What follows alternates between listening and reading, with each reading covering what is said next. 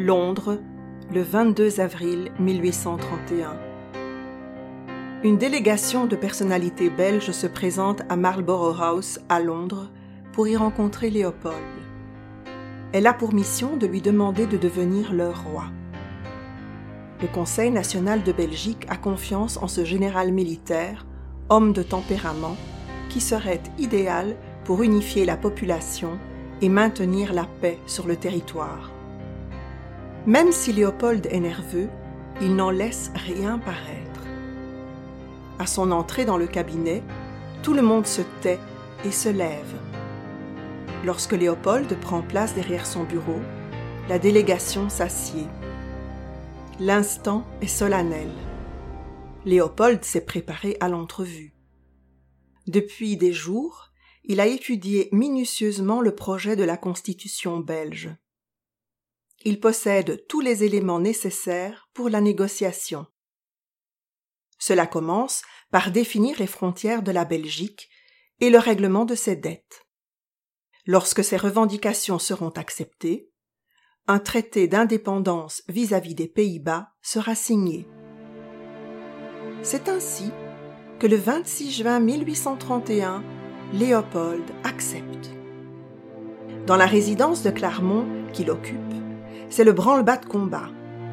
La vaisselle est soigneusement emballée, la bibliothèque vidée de ses livres. Les tableaux de famille sont dépendus. Des caisses en bois renferment ses armes. Des malles en cuir encombrent le séjour. Les palefreniers préparent son cheval personnel qui fera la traversée de la Manche sur le yacht royal avec lui. Léopold et une escorte quittent Londres pour Douvres. En cette journée de juillet, il pleut. Le port grouille de monde. Sur les quais de marchandises, c'est la cohue. Des hommes courbés sous le poids d'énormes sacs de charbon déchargent une péniche. Des marchands vêtus de tabliers de cuir négocient le contenu de sacs d'épices. Les quais sont sales et glissants. Un petit attroupement de curieux s'agglutine à l'embarcadère. Le Crusader et son équipage attendent Léopold. D'ici quelques heures, le yacht aura parcouru la trentaine de kilomètres qui le séparent de la côte française. Léopold se tient seul à la proue du bateau. Il tourne le dos à un passé devenu douloureux. Le vent fouette son visage. Il respire profondément, se laisse enivrer par les embruns. Et puis, le ciel se nettoie. Le soleil filtre à travers les nuages. Les hommes d'équipage s'affairent. La terre française est en vue. Une bande blanche illumine l'horizon. Les falaises de Calais se découpent entre une mer noire et un ciel bleu. Léopold passera la nuit à Calais, le temps de décharger les caisses et de préparer les calèches qui, dès le lendemain, prendront la direction de La Panne, la première ville côtière de Belgique. Sur son parcours vers la capitale, la foule le salue. Il traverse Ostende, Bruges et Gand, acclamé par le peuple. À son arrivée à Bruxelles, la population l'ovationne. Le drapeau tricolore a été suspendu à la façade de certaines demeures. Cet accueil l'émeut et le rassure. Ces hommes et femmes en souffrance lui témoignent déjà leur gratitude. Une chambre a été préparée au château de Laken pour sa première nuit.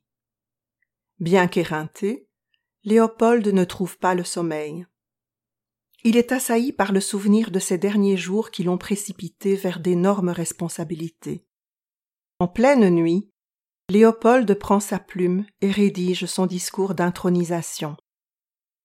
Le 21 juillet 1830, le jour de consécration est arrivé.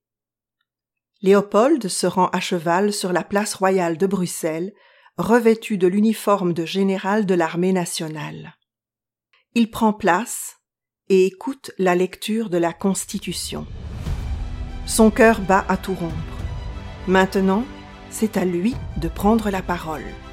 Il se plante bien droit devant l'Assemblée et entame son discours d'engagement vis-à-vis de la Belgique et de ses habitants. D'une voix sincère et grave, il proclame haut et fort Je suis venu ici pour travailler au bien-être de ce pays et pour préserver, par mon acceptation de la couronne, la paix de l'Europe. Il affirme aussi qu'en cas de guerre, il prendra lui-même la tête des troupes armées pour défendre son pays. Enfin, il appose sa signature royale au bas du document de la Constitution. Une page d'histoire vient de s'écrire. La Belgique est née et proclame Léopold de Saxe-Cobourg-Gotha premier roi des Belges.